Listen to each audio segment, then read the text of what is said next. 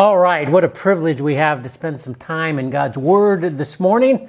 Uh, we are continue on in that series that we've been working on now, I think, for about six weeks, entitled "Living the Dream," which is the hope for all of us. Uh, we want that to be true in our uh, personal lives, our professional lives, our hobby lives, and of course, as we've been focusing on Sundays, on our spiritual lives. And so we've been talking about how does that become a reality for us? What are the qualities qualities, what are the characteristics that we need to embody, that we need to practice in order for that uh, dream to really become a part of who we are as Christ followers.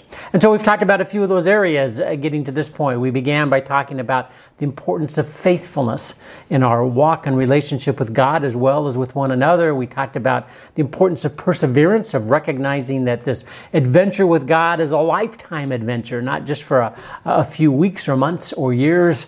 We talked about the partnership that we're in with the Holy Spirit. God doesn't just leave us here on our own, He gives us a part of Himself uh, to live not just around us, but to live within us.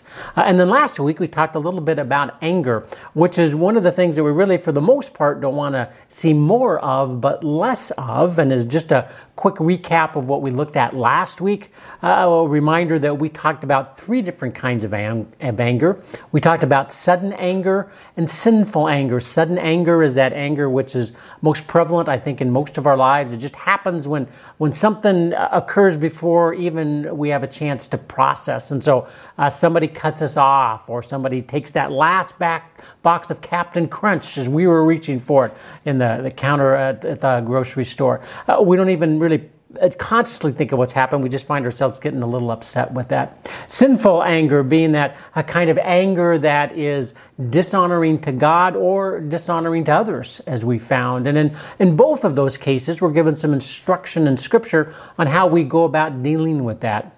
Part of it is to make sure that we, we put some boundaries on that. I, I think where anger moves into bitterness and maybe even rage is when we allow it to continue to mull in our hearts and minds. And so Scripture says, don't let the sun go down on your anger.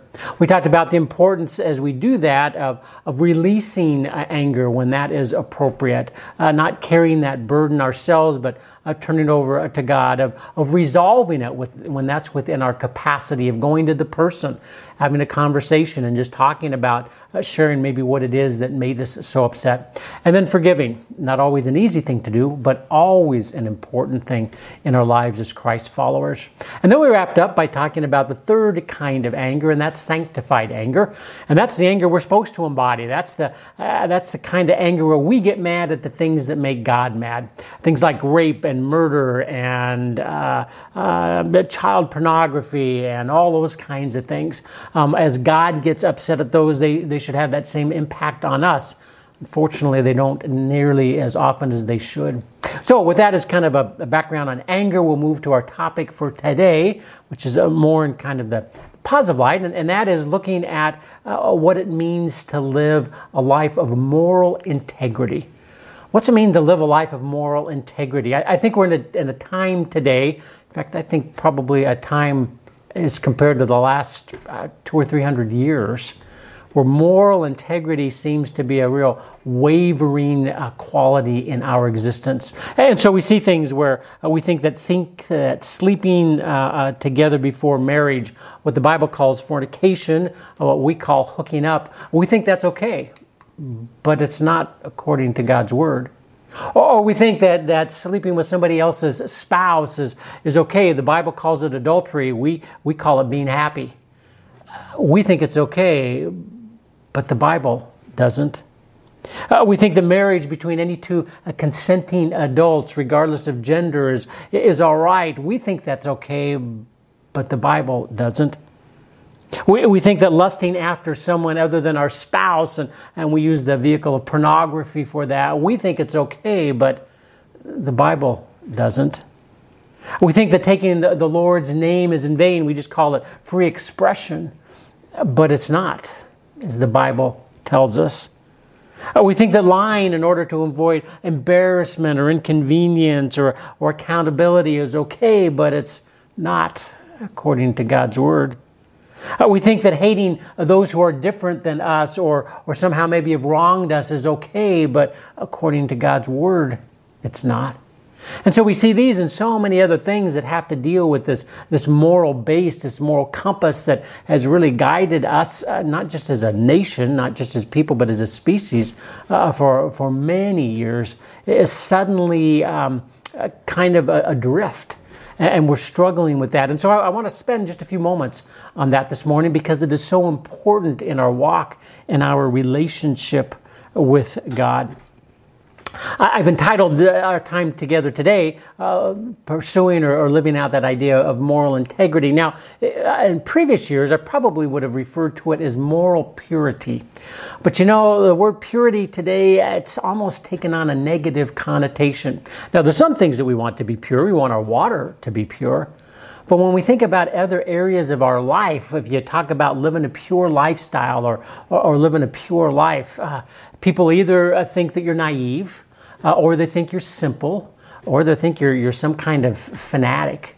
And so I, I decided to go with the word integrity because for whatever reason that still seems to be okay. That's still in vogue. And, and I looked it up, and, and the definition for integrity is this firm adherence to a code of especially moral values. So it certainly fits what we're talking about today. And in order that people don't click off because of that uh, word purity, even though I think maybe it's a better word, we're going to focus on this idea of, of how do we live lives of moral integrity as Christ followers. Now, I, I, would mention that oftentimes when, when we use that term, uh, moral integrity, people immediately go to this idea of sexual integrity, integrity or sexual purity. That's a part of it, and we'll talk a little bit about that this morning. But, but moral integrity is really a, a much broader idea, which we'll also spend a few moments in. And as we look to Scripture and this idea of what it means to, to live the kind of life that God calls us to, we see that there's a, a common image that's used from the beginning all the way to the end throughout Scripture. And it, it references us as vessels of God. Uh, you know, vessel being be a container. And, and so it talks about the importance of us being a, a container that, that's appropriate. It talks about us being vessels of the Holy Spirit, for example. And as I was thinking about that, um, I kind of came up with a little illustration that may drive this point home uh, for you as well. I, I, went and grabbed one of our dog's uh, water dishes here. Now, I don't know if you can see on the camera, there's some like filmy stuff along the edge where the water goes up to. It's probably a little bit of leftover food that was on the dog's mouth, maybe some stuff where they're licking themselves. I'm not sure exactly what, what that's all about, but uh, I got the bowl there. Now, in our house, we would set the bowl down and, and we would fill it with water, which I'll do off to the side here. And then we'd leave it for the dogs to be able to drink throughout the day. But if I was to uh, grab this, and suppose I had a glass here, and I took this glass and I filled it with water and I'd offered it to you for a drink. Maybe on this last Tuesday or Wednesday it was so hot, anything wet uh, would taste good, wouldn't it? Well, maybe anything but this. What happens if I took this glass and I began to drink it, which of course I'm not going to do? What would you think of that? Well, you think that's kind of disgusting, um, a little bit gross, which would be true. You see, we don't want to take stuff out of a, a vessel that's not clean. And the same thing is true with God and us, I believe. He wants us to be vessels that are clean. He doesn't want us to be dog dishes in heaven. Think of it that way. He wants us to be that clean vessel. So, how do we do that? How do we live that life of, of integrity, of, of purity in our walk with Jesus? Well, uh, let's spend a few moments looking at that this morning. Uh, let's talk about this whole idea of what it means to maintain that, that um, that idea of, of sexual uh, integrity, since that seems to be where the focus of so much of our uh, time goes in the world today, which is understandable. We are an incredibly sexualized culture today.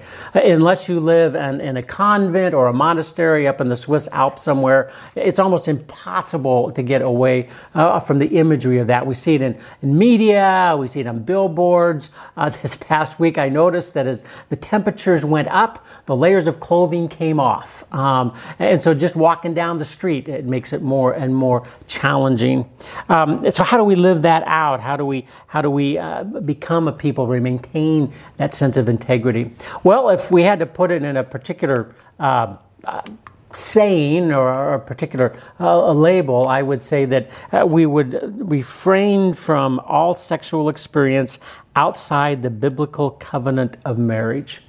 What does it mean to, to live a life of, of, of sexual integrity? It means to refrain from all sexual experiences outside the biblical covenant of marriage. And how do we go about doing that? Well, there's a there's an interesting principle I remember back from my college days. Uh, it was back when computers were they were around, yes, even in, in my uh, college days, but was still just kind of getting started. And there there was a saying then. I'm not sure if it's still prevalent today. Uh, the saying was "GIGO," and it meant garbage in, garbage out garbage in, garbage out. And, and in my day and age, it, it referred primarily to uh, programming. Um, uh, programming wasn't nearly as forgiving as it is today. And if you didn't get it just exactly right, then the data you were trying to generate or the, uh, the program you were trying to put together, it, it just came out as gibberish.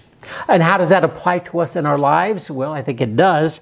It applies in the sense that, that if we want to live that life of, of sexual integrity, we want to make sure that we don't put any garbage in to begin with. We want to avoid that. Uh, just stay away from those things that would, would be disruptive, that would take us down the wrong path in terms of, uh, of what we might think about. In fact, uh, Scripture talks about the importance of us exercising self control over our thought lives. Um, you know, I, it's interesting. I, I think that um, oftentimes we think we can fool other people in that area. We see something or we watch something and, and our mind goes to a different place than it should, but because we keep a smile on our face or whatever, we, uh, we think that maybe we've fooled them, and maybe you have. But you know the one we don't fool? We don't fool God. In the book of uh, Psalms, the 139th chapter, it says this You've searched me, Lord, and you know me. And when it talks about knowing us, it means He knows us top to bottom, inside out. He knows every fleeting thought that goes through our mind. And so Scripture admonishes us, calls us, challenges us, encourages us to take captives those thoughts that might start to take us down the wrong path. Paul talks about this in 2 uh, Corinthians 10, where he says, We demolish arguments and every pretension that sets itself up against the knowledge of God. And here's the part that's important. And we take captive. We take captive every thought to make it obedient to Christ. Uh, does that mean even those things that, that uh, maybe cause our minds to wander in terms of, uh, of, of our sexuality? Absolutely, it means that too.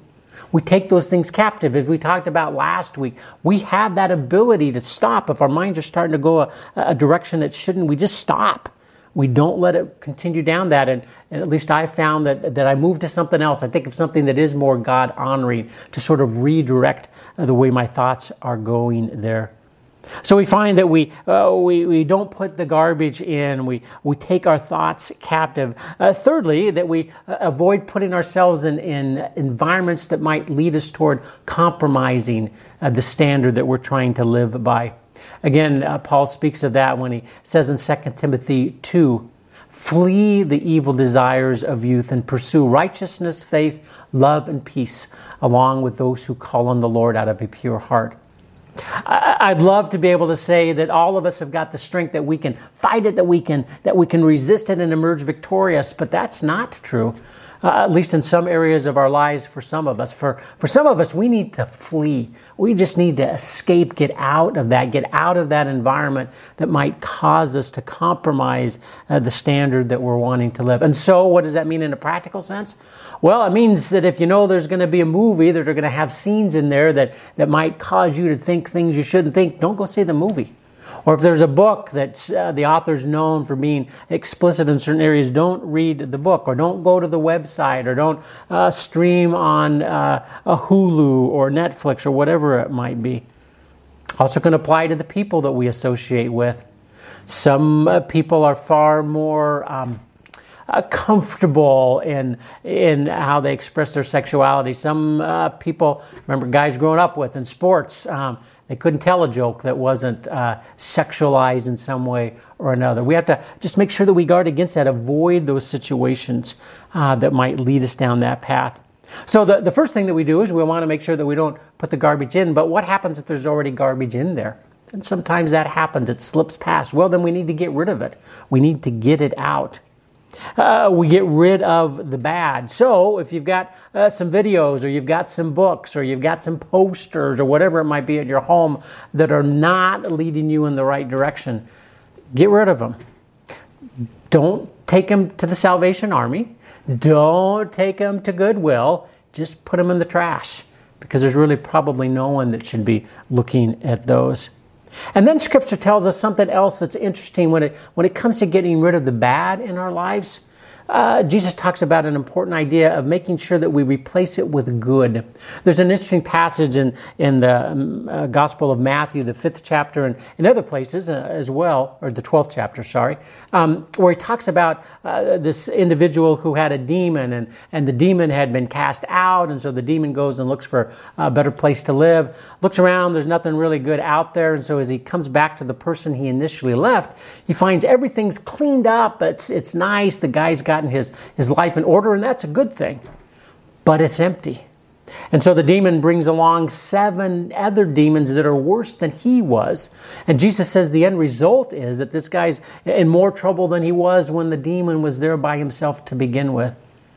Uh, folks, it's so important for us when we, when we get rid of those bad things in our life uh, that we replace it with something good something edifying, something uh, that will build us up because it's just so easy for those demons, uh, for those thoughts, for those things to creep back in. And sometimes they come back with a vengeance, resulting us in even being in worse shape than we were before.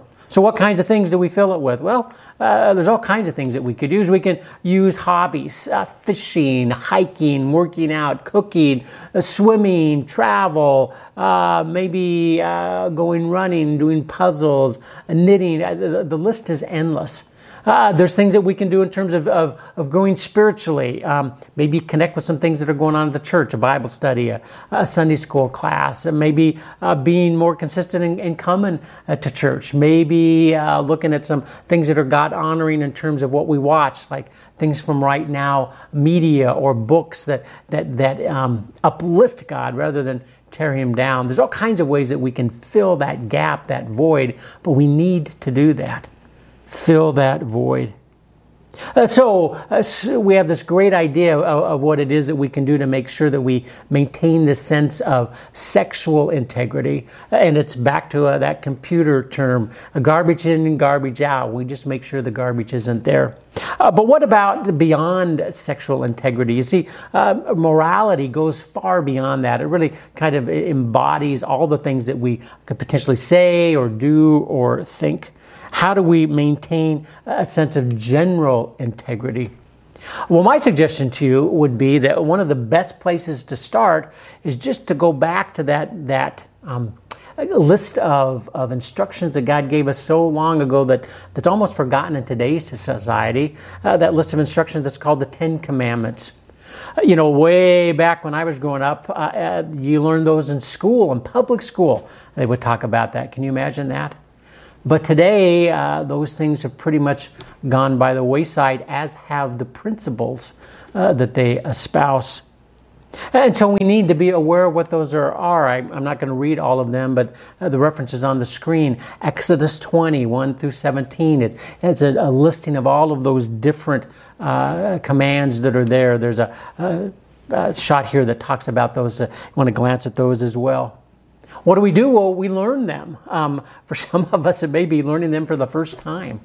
We get introduced to those concepts, and that is so important. But if it stops there, it's not going to help us in maintaining that moral integrity. We'd have to not only learn them, we have to live them.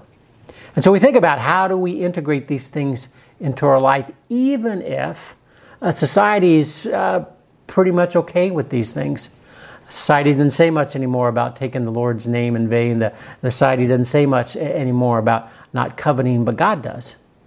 And so, how do we how do we take those those truths, those things that are in our best interest, as well as beneficial to the kingdom, and how do we begin to integrate those into our lives? How do we live out that life of, of moral integrity? Well, first, I think go back to the Ten Commandments. Great starting point for us. Second thing that we can do, though, is I think we can daily renew our commitment to God. Daily renew our commitment to God. Now, why do we have to do it every single day? Well, um, because some of us are born, I think, with this, this case of, of spiritual amnesia or dementia. We just forget things from one day to another. I would be one of those. I wish it wasn't true. I wish I didn't have to learn the same lessons over and over again. Maybe I'm just an exceptionally slow learner. I don't know. But there's some things I just need to be reminded of on a constant and on a regular basis. And I know, I know I'm not unique in that. I'm not the only one because Jesus talks about that. In the book of Luke, the Gospel of Luke, the ninth chapter, Jesus says this Whoever wants to be my disciple must deny themselves and take up their cross daily and follow me. Doesn't say yearly, doesn't say monthly, doesn't say weekly, says daily. Daily, we need to recognize that there may be sacrifice that's required. Daily, we need to, to recommit ourselves to being faithful, even if that puts us out of sync or alignment with some of the rest of the culture. Daily, we need to re express our love to God. Now, uh, our salvation is secure, it's, it's nothing to do with, with our place in heaven, that's already been set. But just in order to live the life God calls us to, oh, we need to do that on a daily basis. So what do we do? Well, we uh, we live out those Ten Commandments. We we daily renew our commitment to God, and then thirdly, I would suggest we need to confront the sin that gets in there nonetheless. Even when we do our best, there's still pieces of sin that that manage to to weave their way into our lives. And so, how do we confront that sin? Well, first off, we confess it. In 1 John 9, 1 John 1 9, it says, If we confess our sins, he is faithful and just and will forgive us our sins and purify us from all unrighteousness. Folks, I can't tell you the number of people I've talked with, counseled over the years who, who just have found their lives so burdened, so guilt ridden because of something that they've done that they, they just can't seem to let go. And yet all they have to do is confess it to God, and, and He releases them from that. We need to make that confession. We need to make that acknowledgement. Uh, folks, we're not fooling anybody if, if we think that God doesn't know that there's some sin in our life. In fact, if we don't think He knows the specific sin. And so we need to confess it. But then Scripture calls us uh, to more. It says not only do we need to confess it, we need to repent from it. In Luke 5, it says, Jesus speaking here, I have not come to call the righteous, but sinners to, and it's interesting, he says, I've called to, I've come to call the sinners to repentance. Doesn't say salvation, though we know that's important. He talks other places about that. I think in this particular instance, he's wanting to remind us that, that one of the ways that we know that the Holy Spirit truly has taken residence in our hearts, that, that we're living the life that God calls us to, is when we begin to see changes in our life.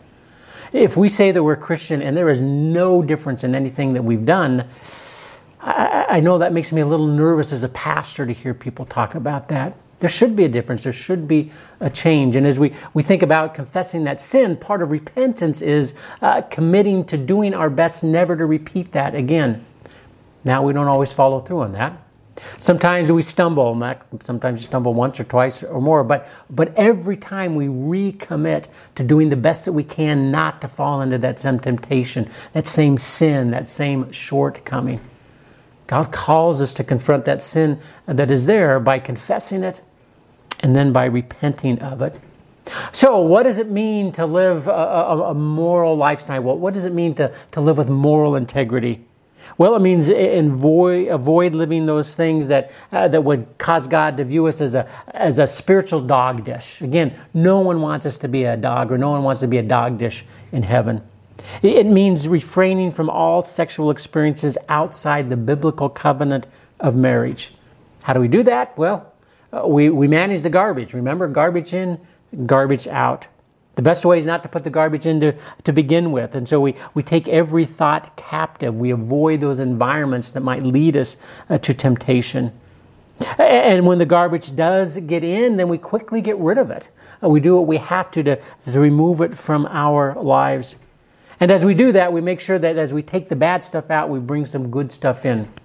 Maybe a hobby, maybe a deeper walk with God, oh, whatever that might be. And in terms of general integrity, how do we uh, live a better life there? Well, we, we just uh, learn what the Ten Commandments are, and then we live those out. Uh, if we just did that, and just the people in the church did that, our world would be a different world. Our nation would be a different nation. Our neighborhoods and city and state would be different places as well. We need to live out the Ten Commandments. We need to renew our commitment to God uh, on a daily basis in order to, to really find ourselves living the life of a vibrant disciple and not a, a passive believer. And then we need to confront the sin that creeps in. It does for all of us from time to time. We need to confess it and we need to repent from it. And if we'll do that, um, well, then we'll have taken a huge step forward in, on uh, realizing what it means to live the dream, to live the life God calls us to, intends for us. Let me wrap up with just one more quick story for you. There was a there was a guy, a salesman, who just kind of gotten started with this company, and he had the potential of, of getting a really big contract with this uh, particular vendor. And so he, he he went to the guy there, the purchasing agent, and said, love to get your business. And, and the purchasing agent said, well, I'll tell you what, talk to him on the phone, said, come down to my office, we'll talk about it. So he goes down to the office, and as, there, uh, as he walks in, he has a seat, and the purchasing agent says, hey, um, I got to go take care of something real quickly, but just wait here for a moment, and I'll be right back.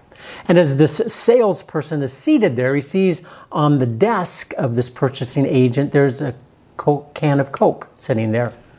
And underneath the can of Coke, is a bid from one of his rivals, from another company that wants the business. Uh, you know, he couldn't quite see what the numbers were that were written down there, but you know, if he just moved the can, he'd be able to see. Now, he knew that wasn't right. Uh, but he wanted to get the business, and so he, he goes over quickly, looks, to make sure the purchase agent isn't coming in, and then he, he gently lifts up the can, much to his shock, to see then hundreds of BBs fall out from underneath the can where the guy had cut a hole. You see, it was a test by this purchasing agent. The salesman failed the test and never ended up doing any business there. Folks, I mention that only to highlight the fact that as Christ followers, uh, there's people uh, watching everything that we do, uh, people putting us to the test constantly. Uh, sometimes those people are Christians, but I guarantee you, for those who are not Christ followers, they're watching. Oh, we talk a, a big talk, but do we live it out? Is it evidence in the things that we say and the things that we do, even uh, to the best that they can tell through the thoughts that go through our mind? Tragically, we've not done a very good job in the church with that recently. But we can't change all the church, we can change us. And so may God help us to be a people of moral integrity May our lives be lives uh, that, as God looks down, uh, puts a smile on his face. May we know what it is to live uh, the kind of life, to, to do the things, to say the things that are honoring to God and his kingdom. May we do that today and tomorrow and this week and throughout the remainder of our days. Amen.